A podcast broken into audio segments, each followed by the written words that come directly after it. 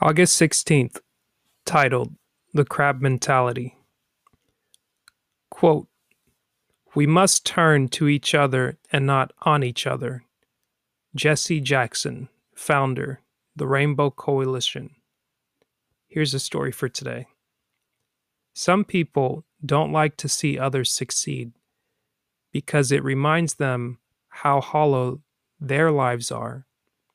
They will do anything to diminish your hopes, even if they don't know what they are talking about. While staring at an owl on its perch, one such naysayer said, That owl isn't stuffed right. Its head is twisted.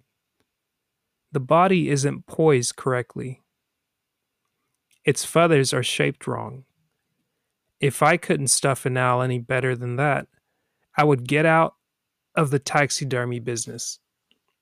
Just then, the owl moved.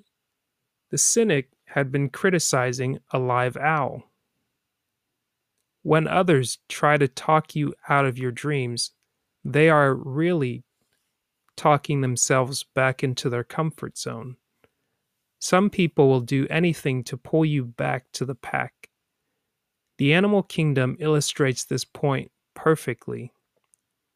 For example, I know of a type of crab that is agile and clever enough to escape any crab trap by itself, and yet these crabs are caught by the thousands every day.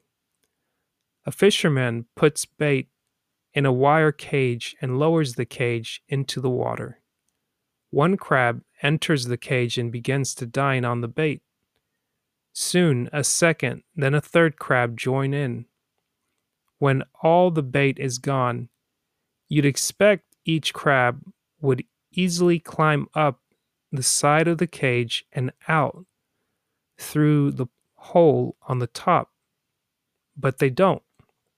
They stay in the cage long after the bait is gone.